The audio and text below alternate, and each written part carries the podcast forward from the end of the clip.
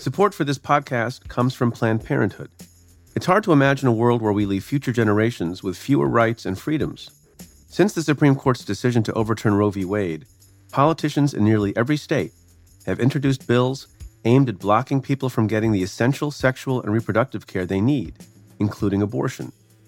Planned Parenthood believes everyone deserves access to care, and with supporters like you, they can reclaim our rights and protect and expand access to abortion care.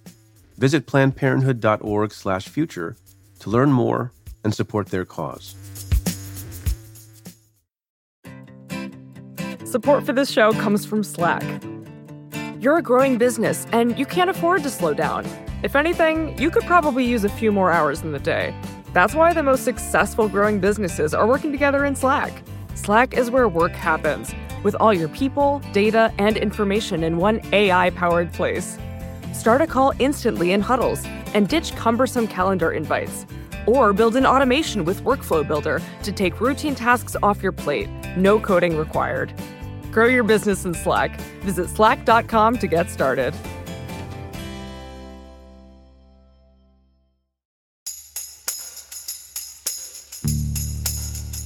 From Cafe and the Vox Media Podcast Network, welcome to Stay Tuned. I'm Preet Bharara. Last week, Donald Trump became the first president in American history to be indicted on criminal charges. Trump appeared in court for his arraignment earlier this week, and now the charges have been unsealed. To discuss the strength of the Manhattan DA's case against Trump and what comes next, I'm joined by my Cafe Insider co host, Joyce Vance, who served as the U.S. Attorney for the Northern District of Alabama. Also joining us is Ben Wittes, who is the editor in chief of Lawfare and a senior fellow at the Brookings Institution. Ben, Joyce, welcome to another special episode of Stay Tuned. How are you? Good morning. I'm good. It was a late night and an early morning, but uh, you know, fired up and ready to go. so I should timestamp this for folks. We're recording this in the 9 a.m. hour Eastern Time on Wednesday, April 5th. Obviously, we are gathered here today because the indictment against Donald Trump was unsealed. Uh, I want to get folks' reactions to it. There have been reactions pouring in since it was unsealed yesterday, along with a statement of facts that's a little bit more robust, or I guess a lot more robust than the very bare bones indictment itself. People who reported that there would be 34 counts were correct. People who reported that there would likely be a conspiracy count were incorrect. Uh, people who thought there were going to be charges outside of falsification of books and records were incorrect. Alvin Bragg gave a, you know, I don't think it was, I wouldn't call it lengthy, but I wouldn't call it truncated but a relatively modest press conference, answered some questions. Ben, we haven't had you on in a while. When I texted and I've you, been hurt by that. when I texted you last night and asked you your reaction, and then we'll get into the details, you said, I don't hate it. And in response, you asked me what I thought. And I said, I, I didn't love it. What did you mean when you said you didn't hate it? And what were your expectations? So I don't know what my expectations were. I feared that it would be very weak, uh, partly because of the, you know, barrage of people confidently announcing that it would be very weak, despite, you know, assiduously trying to avoid pre indictment commentary on indictments. You end up getting influenced by that stuff anyway. But partly also because of the weird procedural history of the case, I feared, uh, you know, that it had been kind of mothballed for a bunch of years and then kind of suddenly comes to life. So I, I did fear that it would be, you know, quite unimpressive. On the other hand, uh, knowing that Alvin Bragg's uh, and Cyrus Vance had successfully prosecuted the Trump organization and Allen Weisselberg, I also thought there was an outside chance that it would be much more impressive than expectations and would fold in a bunch of the allegations involving the Trump organization, which you know he has already proved in a different context. And of course it turns out it's neither of those. It's more or less exactly the indictment we expected uh, or that had been anticipated by the more uh, responsible journalists, uh, and that, but yet it has some I think, novel factual features that are that make it a bit more impressive than I expected in that regard. So, for example, Bragg seems to have some sort of non-trivial evidence that this was done specifically for electoral purposes, specifically material.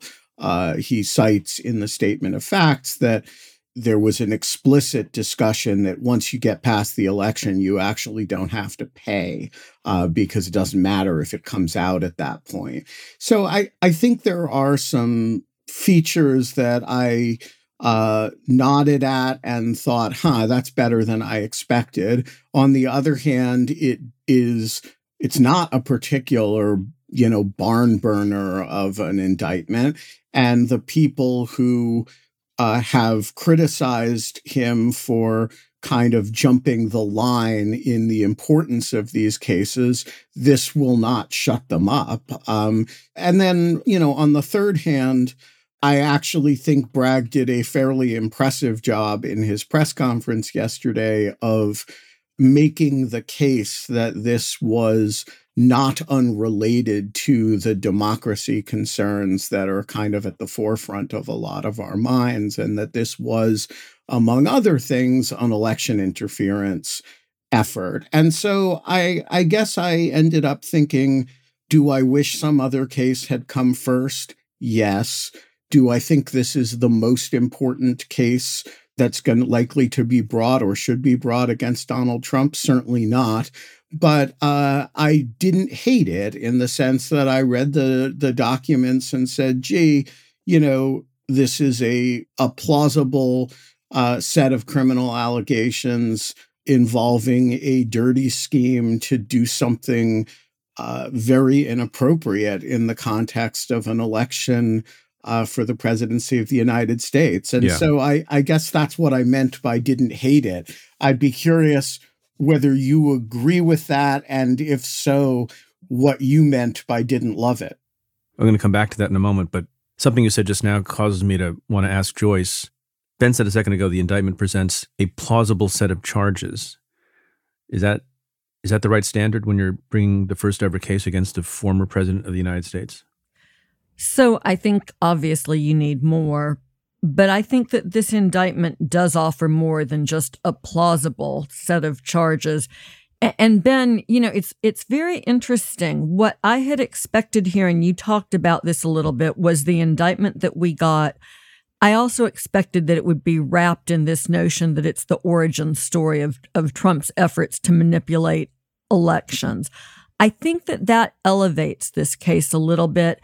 And although it doesn't hit you over the head when you read the bare bones indictment, I think the more that we socialize what's in the statement of facts and what the case is about, I think it takes on a little bit more of a, a patina of importance because of that context.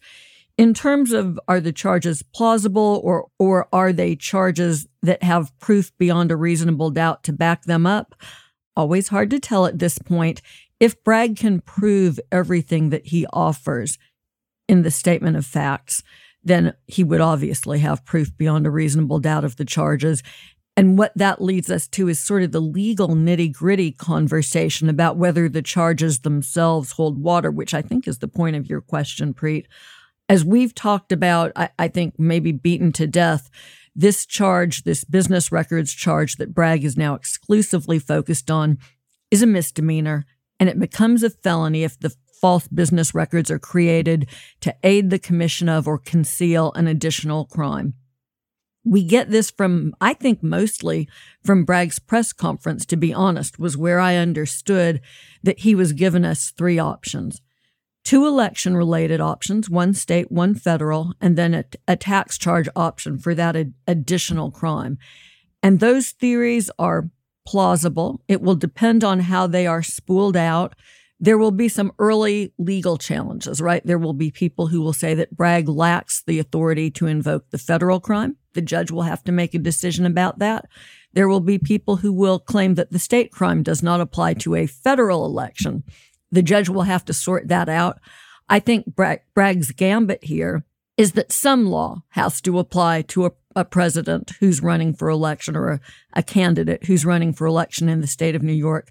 So you can't say that neither the federal nor the state law applies. And, and his gambit is that one of those will survive for a, a future d- jury to decide on. That might make the uh, tax charge the Goldilocks charge here, the one that's the most straight line forward. But plausible, yes. Better than plausible, yes. I'm sort of impressed by the prosecutorial tradecraft that goes into this.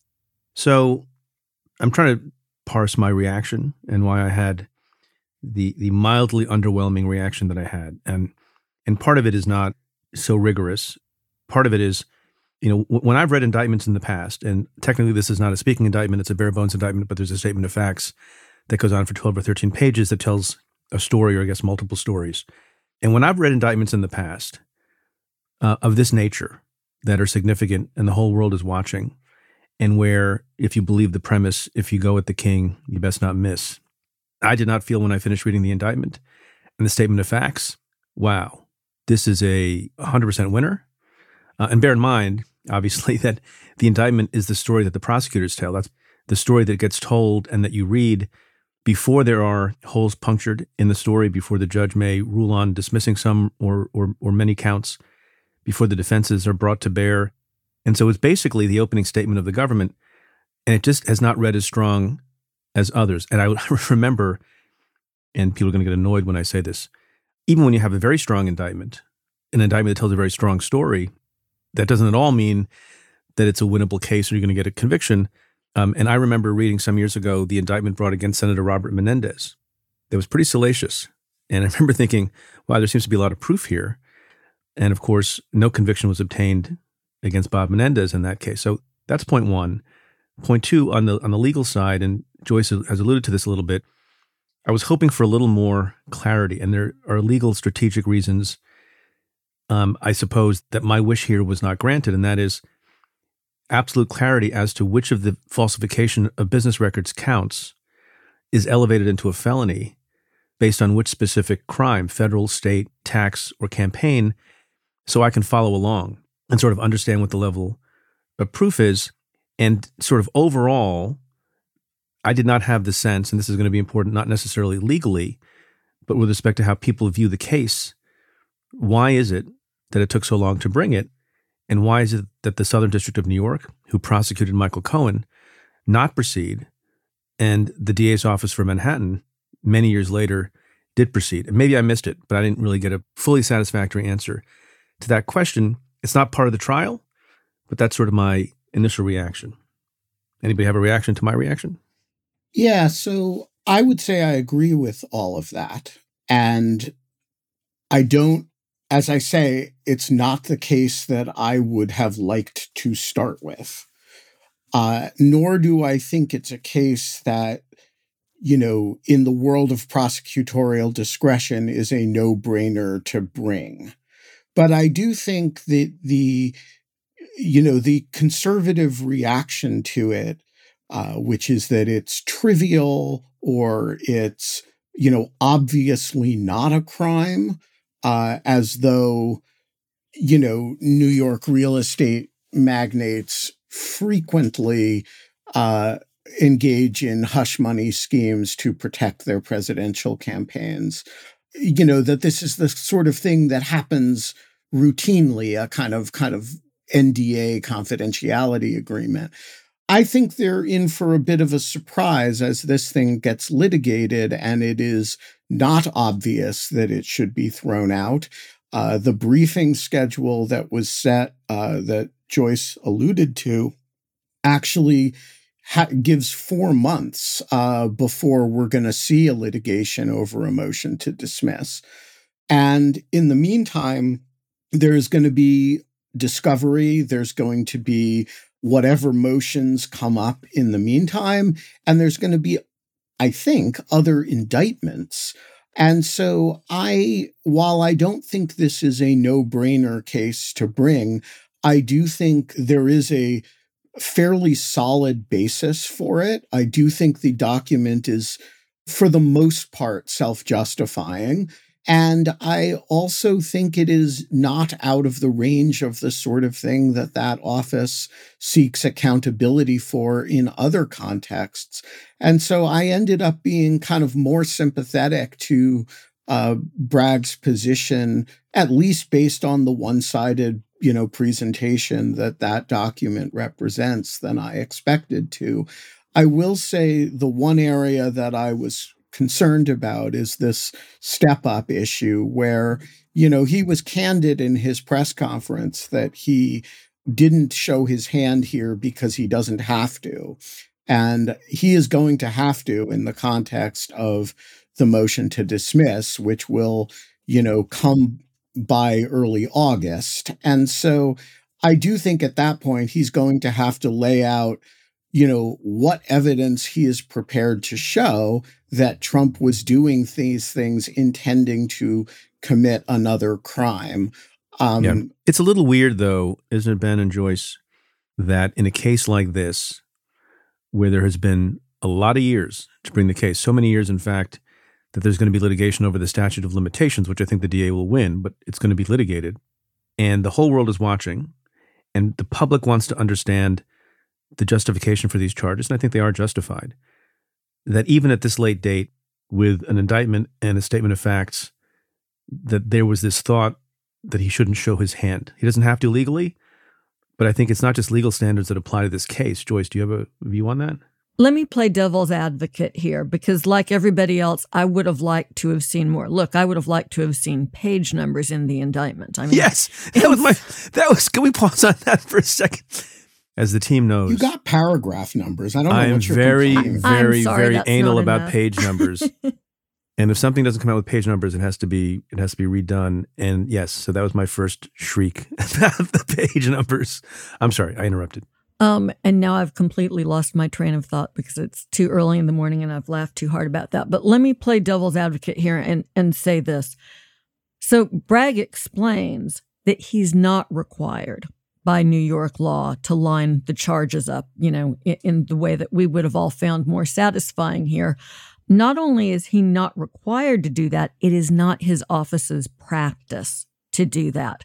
And so I can imagine um, an alternate universe where Trump's lawyers, instead of holding their little, I don't know what it was, a pull off the roadside press conference or whatever they did, where they complained about boilerplate and nothing unusual here.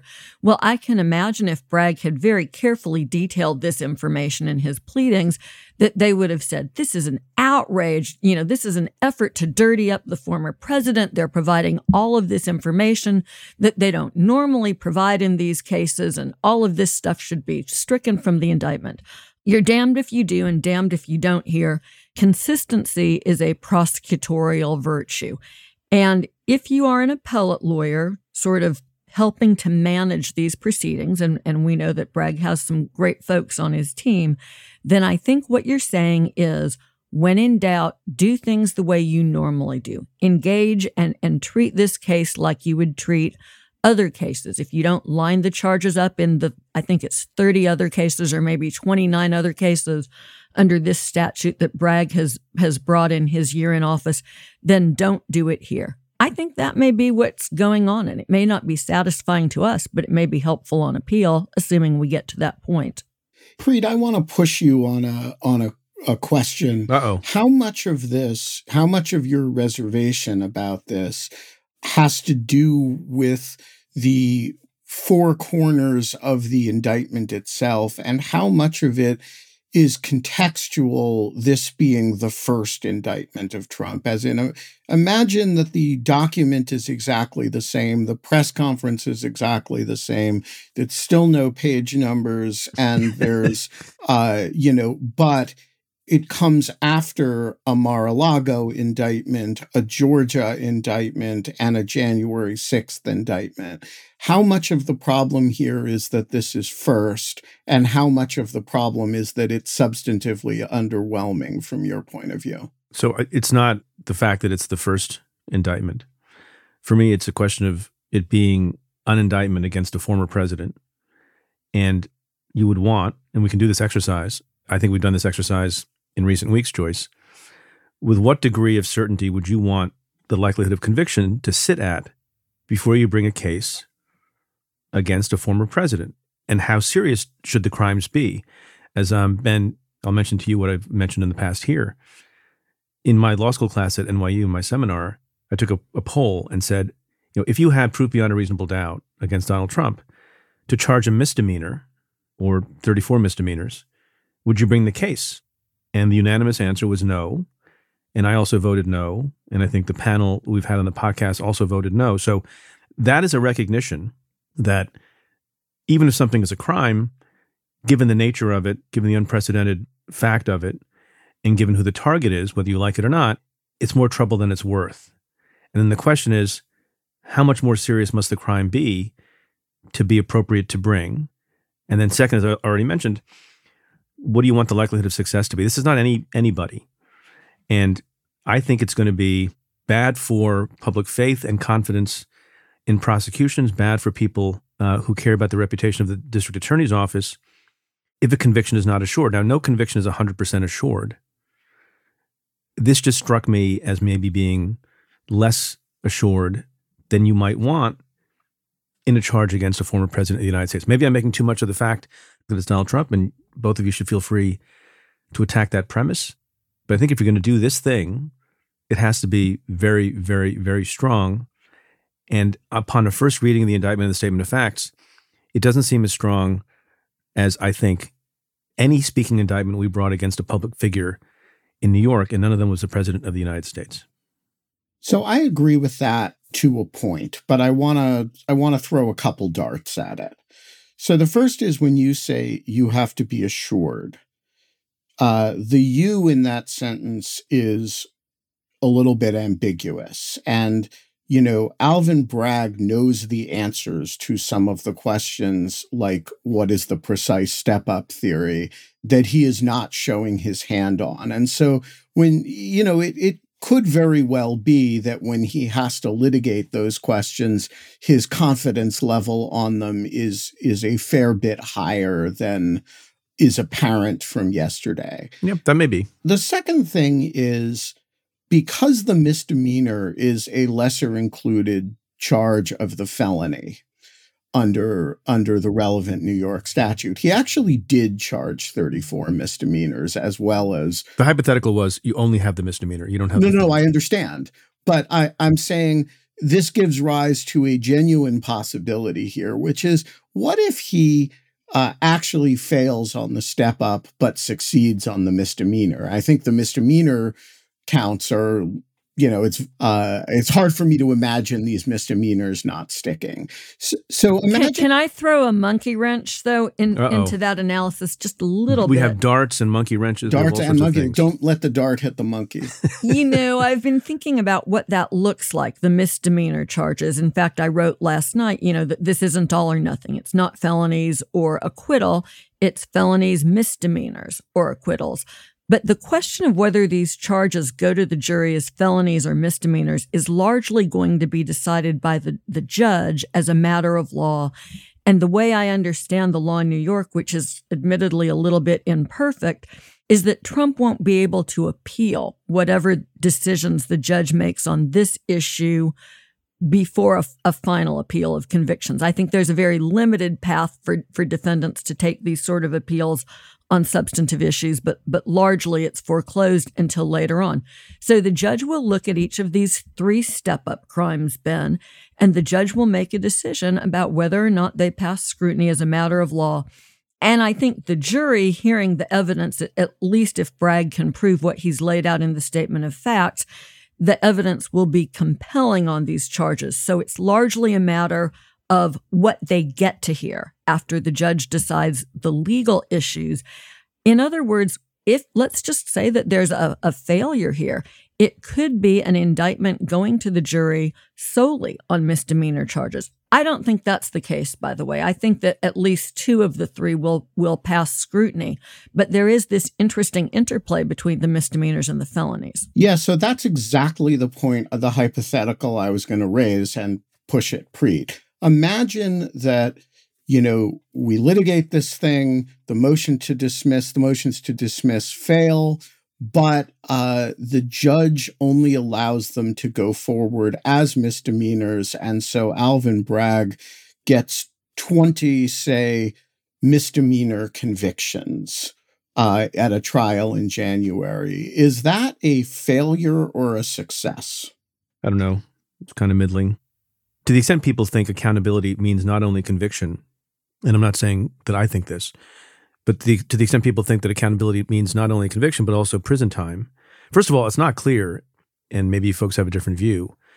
It's not clear that a conviction on one or more of these felony counts would result in prison sentence or a substantial prison sentence. It's the lowest level felony, Class E felony. And certainly for a misdemeanor conviction or 34 misdemeanor convictions, does anyone on this panel see jail time for Trump in that circumstance?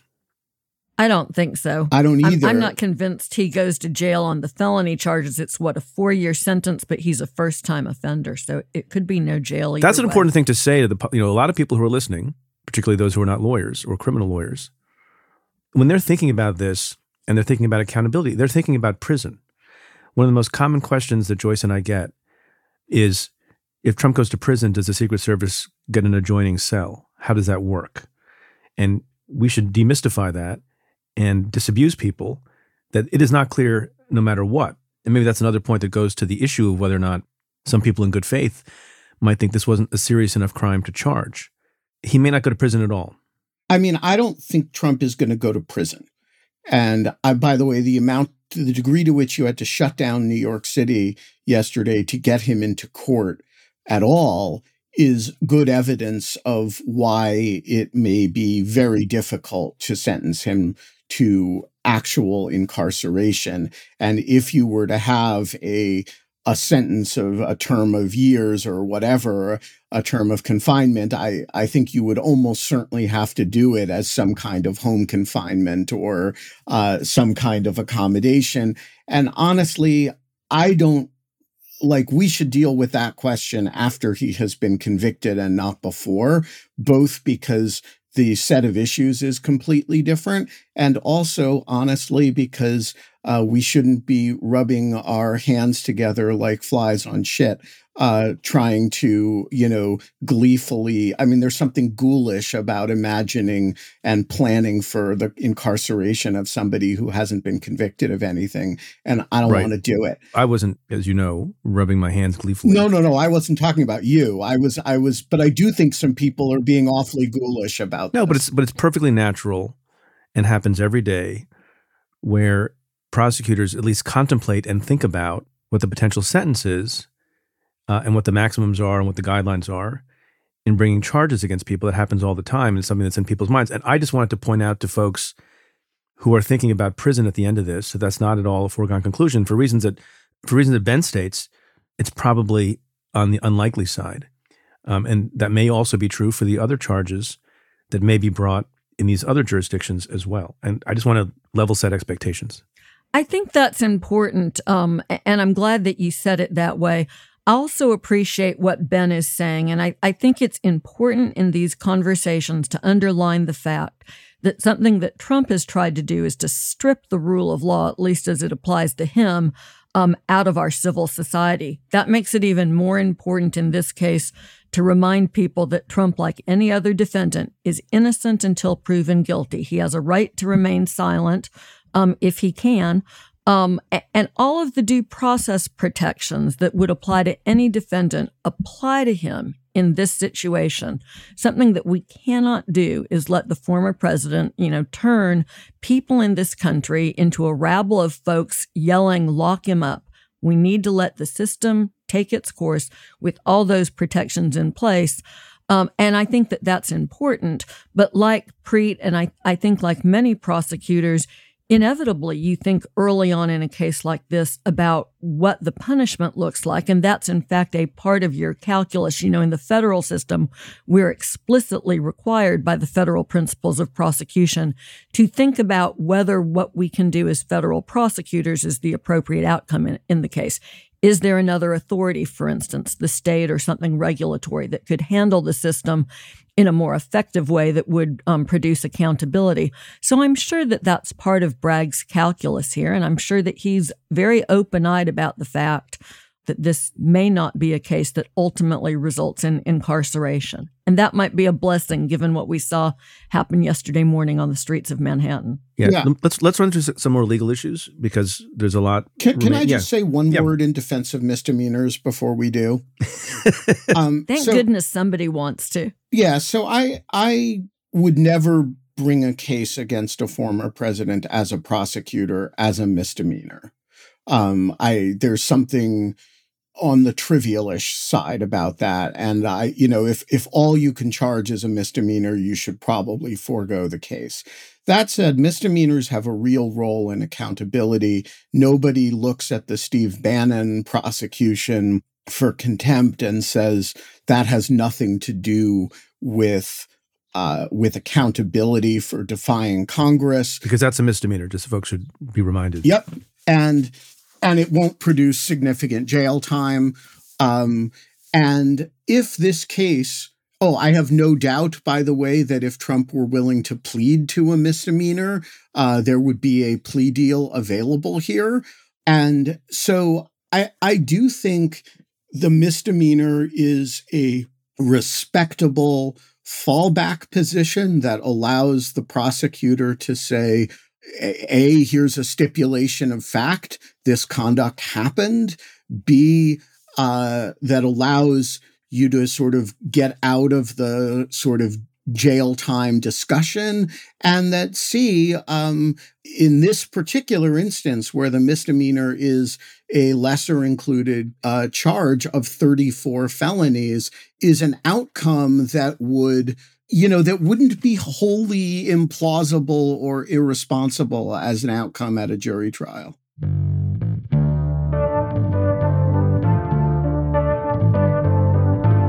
We'll be right back with more analysis after this.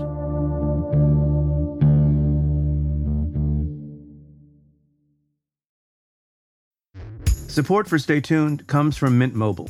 The secret to Mint Mobile's premium but affordable wireless plans is that they sell them totally online.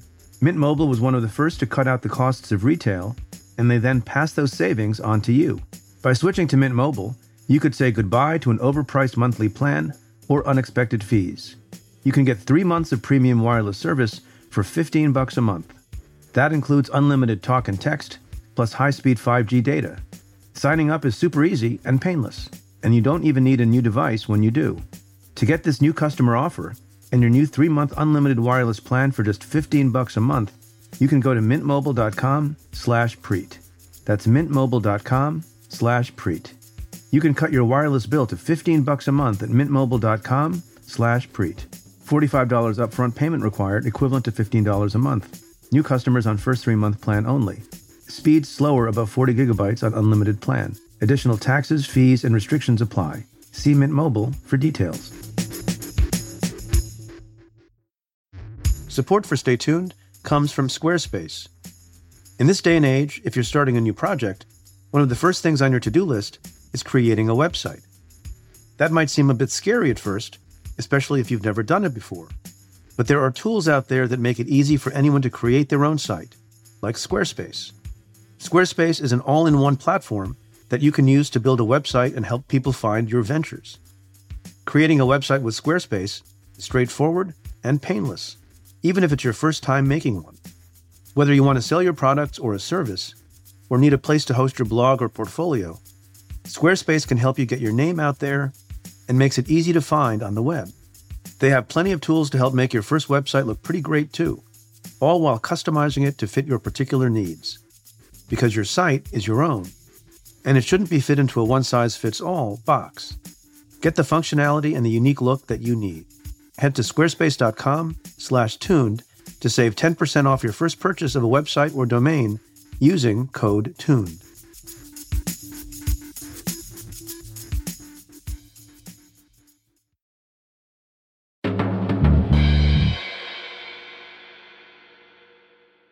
I think at the end of the day, if we go 18 months or longer, with motion practice and security concerns and protests and lots of attention being paid to this. And if at the end of the day, the convictions were only had on misdemeanors, my expectation is that certainly on the Republican side, on the conservative side, the Trump side, there'll be a chorus of criticism consistent with what's happening now. But I think also on the other side of the aisle, there'll be people who are saying we went through all of this for a misdemeanor. I'm not saying that's right. I'm not saying what you're saying is incorrect. It's quite plausible what you're saying, Ben. But I, I think there will be grand, broad, and wide disappointment if this ends up being only misdemeanors. Joyce. So you're being very practical and you're probably right, but I'll tell a quick story about the only misdemeanor case I prosecuted in 25 years as a federal prosecutor. Doug Jones was my U.S. attorney at the time. I'm not sure anybody else would have authorized on this case. Small black church, rural Alabama, the congregation arrives, the kids actually arrive first on a Wednesday afternoon for Bible study to find the most horrible, racist graffiti that you can imagine. I, I won't describe it. It was very bad. It was shocking all around the exterior of the church. And by virtue of federal law, even though we were able to identify the people who did it, it was a misdemeanor charge. So the question is do you charge them or do you let it go? I charged. It was a misdemeanor. We knew that up front. It was obviously not the president of the United States being charged. It was extremely important to the community, not just in that small rural area, but it was important to black people and to, to, you know, just people who were right thinking across Alabama and across the South.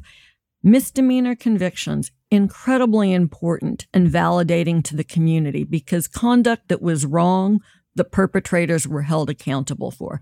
Yes, people and I, are and I get compl- that. I, people are going to complain in this case, no matter what the outcome is. If you shoot at the king, you'd best not miss.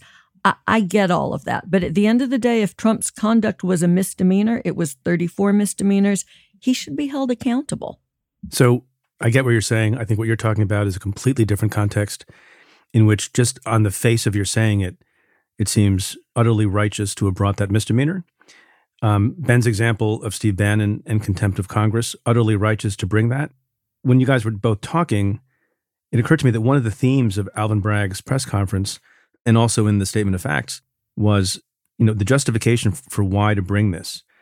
And part of the justification was business integrity, that, you know, we are the capital of, of markets and, you know, a business leading community in Manhattan. We have a distinct and strong, I would say profound independent interest in New York State. This is the business capital of the world. Uh, we regularly uh, do cases involving false business statements. Uh, the, the, the, the, bedrock, in fact, the basis for uh, business integrity and a well functioning business marketplace is true and accurate record keeping. That's the charge that's brought here falsifying New York State business records. And there was all this talk about how the books and records of companies needs to be, need to be honest and proper, and truthful. And that's all correct. But in the context of this and the reason why this case is being brought against Trump, did that not fall a little flat to you? The election context was was what made sense to me. I get, you know, Bragg offers the two side by side at the press conference. Election and New York is a financial center and it's our bread and butter to protect the integrity of business records. I'm very compelled by the election context because nothing here happens outside of Trump's. You know, this is this is, and we've talked about this. The Access Hollywood tape is out. It's the eve of the election. The Trump campaign is floundering. Many people expect that Hillary wins anyhow, but they are certainly in a state of disarray. And that's really the context for the, the Stormy Daniels part of um, this factual basis. That's why I think this example that I have, you know, my one misdemeanor prosecution really resonates with me. It's when we're talking about core values. For me, the core value is that candidates shouldn't try to withhold important information from voters on the eve of an election. By the way, I want to make one note, and then we should talk about a couple more legal issues before we have to go. On the eve of the indictment being unsealed, Donald Trump hired a new lawyer, I believe the lead lawyer.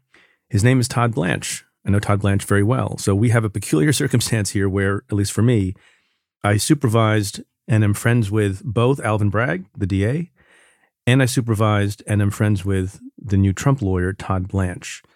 I, I will say before all this acrimony starts to come to the fore over the course of the next months that both of these gentlemen, I think, have integrity, are honorable, are smart, good lawyers. Both, obviously, were in the Southern District of New York and have done other things in private practice and elsewhere. Um, I do, I do want to say that I'm worried for Todd Blanche. I'm worried for any lawyer who signs up for service to Donald Trump. We have a a line of people who had certain reputations and certain trajectories before they started working for Trump, uh, including Giuliani to some extent, including Pat Cipollone, including a lot of other people. And the old phrase, everything Trump touches dies, is front of mind for me. So I just want to put that on the record. Should we talk about the motions that'll be made? We talked a little bit about motions to dismiss. What about this issue that everybody keeps mentioning, although no one has said they're going to do it? Motion to change venue from Manhattan to Staten Island or someplace else. Is that going to fly? Is is that motion valid because there was so much less publicity in Staten Island? Would that be the theory behind that motion? The theory behind the motion is that Staten Island has a lot more Republicans. that's, yeah. that's the theory. I'm going to say it's an absolute non-starter. They'll they'll bring it if if they bring it, and the judge will just sort of giggle in chambers as he stamps it denied. I agree, and I think there's a, a, a legal realist as well as a doctrinal explanation for this which judge in the world, which trial judge in the world is going to give up the trial of Donald Trump? There's another legal question that we haven't addressed yet, and it's something that experts were predicting would be in the indictment, and it's not. And that's a conspiracy charge. And one of the reasons legal experts were predicting a conspiracy charge, and I've heard many say this, is as people on this uh, in this conversation know, if you allege a charge of conspiracy, that enables you at trial to get all sorts of other kinds of evidence in, including statements of co-conspirators, etc. And you're able to tell a more robust story. The legal theory goes, Joyce. I know you were you were muttering on text a little bit about the lack of a conspiracy charge. What do you make of that? Yeah, I'm surprised by that. Um, Maybe they thought the only conspiracy charge they had was a misdemeanor, although that doesn't make a lot of sense to me given the rest of the indictment.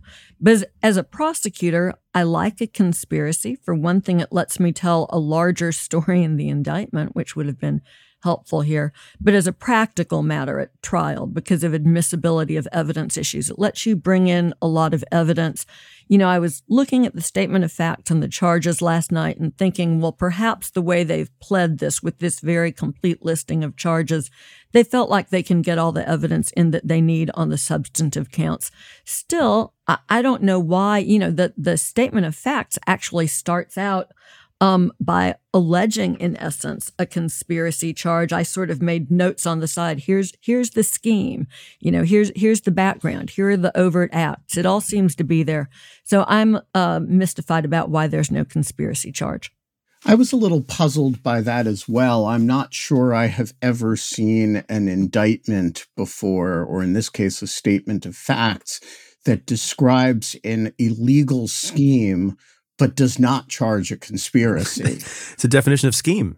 Uh, yeah, I mean, I I I did find that very puzzling, and you know, Bragg talked about it as you know uh, describes this story whereby there's an illegal scheme to push this past the election and um, but then it is not charged as a conspiracy and so i i kind of wondered about that you know, there's there's one thing that occurs to me, Preet, and you might be able to shed some light on this. You've got a situation where the two obvious co-conspirators, Michael Cohen and then David Pecker, who headed AMI at, at this point in time, they are both in essence parts of plea deals. Cohen pleads and goes to prison. Um, Pecker, there's a there's a non pros agreement in which they admit guilt in essence for this.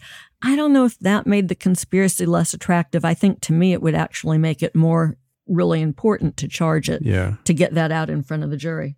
What's interesting also is the statement of facts mentions multiple times, apparently for the purpose of trying to present evidence of guilt on the part of Donald Trump, that other people admitted culpability, that Michael Cohen in particular pled guilty. And in recent years, as people may know if you're practicing, the DA's office is not going to be able to admit into evidence the fact of Michael Cohen's guilty plea for the purpose of proving that a crime was committed. correct?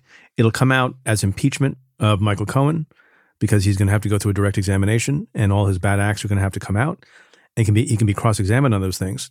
But in some ways, it's interesting that that they're making a point, and tell me if I'm being unfair, they're making a point in the statement of facts in a way that seems like something they wouldn't be able to do at trial.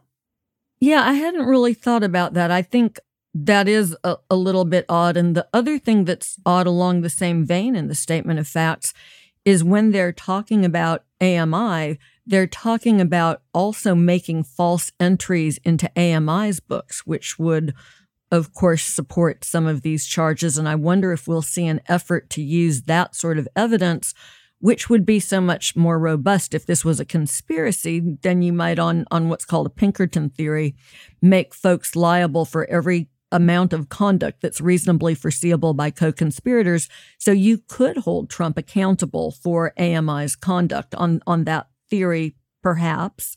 But it's it's a little bit different here when you don't have the conspiracy charge and you're still putting all that information out. We'll be right back with more conversation after this.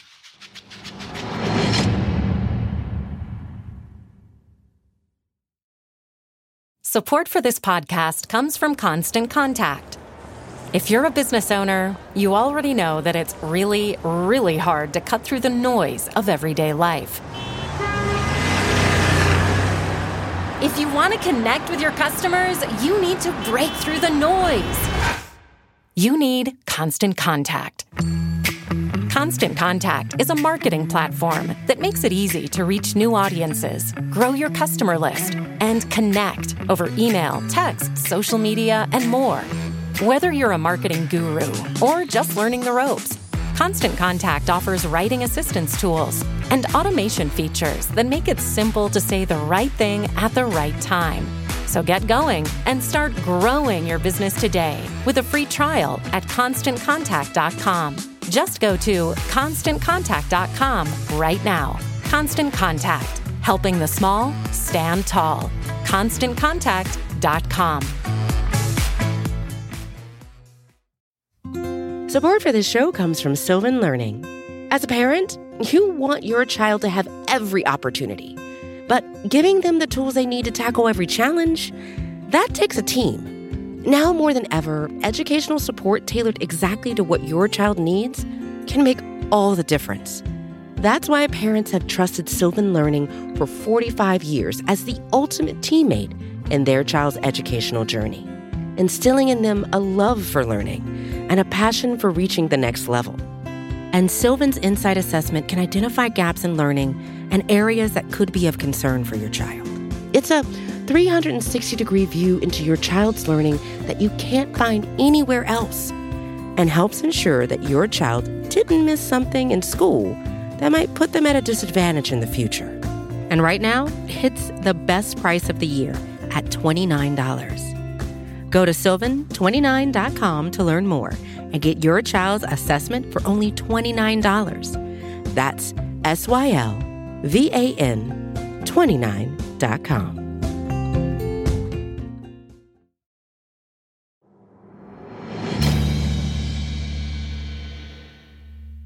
Is anyone surprised? Here's the other thing that's going to happen. Trump did his rally, he seemed kind of muted. Some stations carried it, some stations didn't. But in the lead up to the unsealing of the indictment, Donald Trump did a number of things. He's called the DA uh, Soros backed animal. There's that picture he posted of him with a baseball bat next to a photograph of Alvin Bragg's head. He's criticized the judge, all sorts of things he's saying, and it's going to get worse and worse.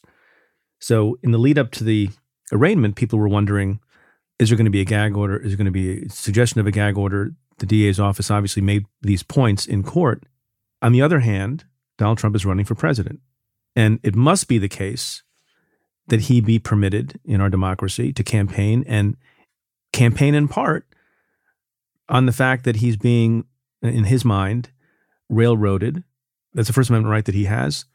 How do you think that will be balanced? How do you think that should be balanced? It seems to me a pretty tricky thing. It's a very tricky thing, and it occupied a fair bit of time at the hearing yesterday. Uh, the DA's office uh, started by raising these concerns with the judge your uh, your former colleague, Mr. Blanche, uh, uh, responded very forcefully to them in a fashion that amounted to, "Hey, you know, Trump is very upset. He's allowed to, uh, but he's not threatening anybody." Uh, and the judge kind of took it all under advisement and said basically, I'm not going to impose a gag order. This guy is running for president. He has First Amendment rights, of course, but uh, watch it. If you know if this continues, I might have to revisit that.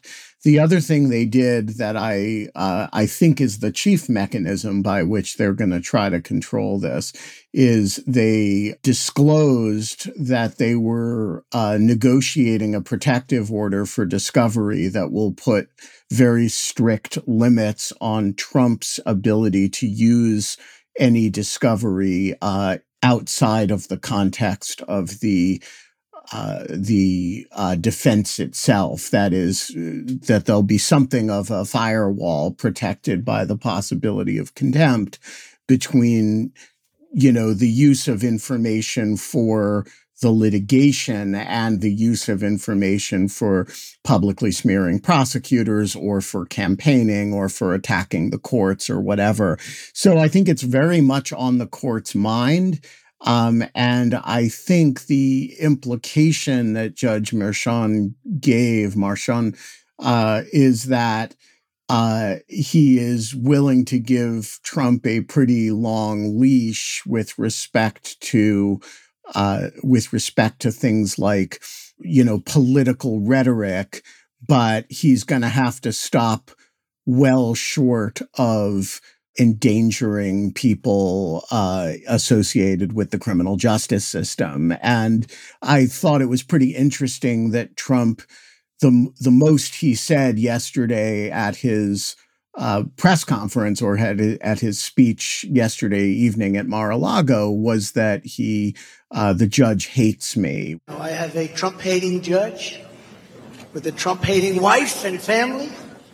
But he didn't call Bragg an animal. He didn't, you know, use violent rhetoric. He just used whiny rhetoric. Trump really looks like someone who's almost inviting the gag order and, and, you know, not a legal consideration for the judge, but you can imagine how he would use that to his benefit on the campaign trail. We only have a couple of minutes left, and I'm left with a continuing, lingering question that we've talked about and people have asked about and was asked about at the press conference with Alvin Bragg, and we're not going to get an answer. I can tell you that right now. And the question is, why didn't SDNY bring the case? There's a period of time during which the reporting is that Bill Barr was putting pressure on them not to bring such a case. But it does seem that SDNY was interested in it because they fought to have language about individual one, Donald Trump, uh, in the court papers when Michael Cohen pled guilty. So it wasn't like they were going to take the guilty plea from Michael Cohen and were utterly uninterested in any accountability for Donald Trump. And then, of course, Bill Barr left. There was still time on the statute of limitations. They didn't bring it. We have speculated about why that might be because maybe Michael Cohen is not a good enough witness. Maybe they thought, in their estimation, it wasn't a serious enough thing to do, wasn't worth the resources and the agita, maybe a combination of those things. But we're not going to get an answer to that, even though, as I sit here and as someone who also would not have answered the question, if I were the U.S. attorney, it's something that I, I would really like to understand and know. And I think it would cause people to be able to view the decision by Alvin Bragg as more or less justified. Am I putting too much emphasis on that? No, I, I don't think that you are at all. And I wonder if some of that decision, and this is rank speculation, um, involves, you know, Michael Cohen has an inability to say that he pled guilty because he was guilty. He said it in a courtroom under oath, but he's all over television saying, I pled guilty because they were holding a gun to my head. They were going to force my wife to yeah. take a guilty plea if I didn't, or, or my, force my wife to be indicted if I didn't take a guilty plea. So that's been his explanation. You know, if you're in the SDNY, that's a tough witness to put on the stand, even with good corroboration. If you don't have corroboration, you probably do have to decide you're not going to go ahead. And Alvin Bragg said something interesting at the press conference yesterday that he wasn't pushed on. It was just sort of a quick, quiet line. But he was asked, "What you know? Why? Why are you indicting now when you didn't do it earlier?" And he said, We have evidence available to us that was not available during my predecessor's tenure, or, or words to that effect. That might be interesting to know. Does he have something fresh and new that corroborates Cohen? If so, what is it? Maybe it would have been evidence that would have changed SDNY's calculus too, but they're out of time. Yeah, I agree with that. I think there is is a lingering question about why SDNY didn't bring the case. And I do think you would feel differently about it if the answer to that question is, you know, SDNY thought the conduct was marginal and um, and the witness, the chief witness, was uh, relatively unreliable. Then, if the answer to it was SDNY didn't bring it because there was a, a sense at Main Justice that, you know, after January 6th, if we're going to bring a case against against Donald Trump, it should really be about the main event. And so they left important federal interests unaddressed. Then you might look at Alvin Bragg and say, okay, well, the SDNY gets to do that, but that's we have a system of divided sovereignty and New York gets to make its own judgment. And so I think the reason for SDNY's uh, declination on this case really does matter uh, to an equitable assessment of it. But that said, you're we're never going to know the answer to it. So it's a it's one of the many variables that you'd like to, you know, know what the coefficient is, but you're not going to. You know what I'm going to do now? I'm going to impose a gag order on both of you because our time is up. our First Amendment rights are being squelched. I think Ben Wittes should run for president. I'd vote for him. Uh, you know the the constituency for dog shirts, and uh, uh, I've unlike Donald Trump, I am banned from Twitter. So you know, I I think my candidacy's uh, prospects may be uh, pretty limited. But you'll live longer due to that ban. Uh, ben Joyce, thanks for joining again on a historic, momentous occasion, and we'll see how it unfolds. Stay tuned. Thanks for having me. Bye, y'all. Well, that's it for this episode of Stay Tuned. Thanks again to my guests, Joyce Vance and Ben Wittes. For more analysis of the Trump indictment, consider joining the Cafe Insider community. Each week, Joyce and I break down the latest legal headlines on the Cafe Insider podcast. You can get your first month for just $1. Head to cafe.com slash insider. That's cafe.com slash insider. If you like what we do, rate and review the show on Apple Podcasts or wherever you listen. Every positive review helps new listeners find the show. Send me your questions about news, politics, and justice. Tweet them to me at Preet Bharara with the hashtag AskPreet, or you can call and leave me a message at 669 247 7338. That's 669 24 Preet. Or you can send an email to letters at cafe.com. Stay Tuned is presented by Cafe and the Vox Media Podcast Network. The executive producer is Tamara Sepper. The technical director is David Tatasciore. The senior producers are Adam Waller and Matthew Billy. The Cafe team is David Kurlander, Sam Ozer Staten, Noah Azulai, Nat Weiner, Jake Kaplan, Namita Shah, and Claudia Hernandez. Our music is by Andrew Dost. I'm your host, Preet Bharara. Stay tuned.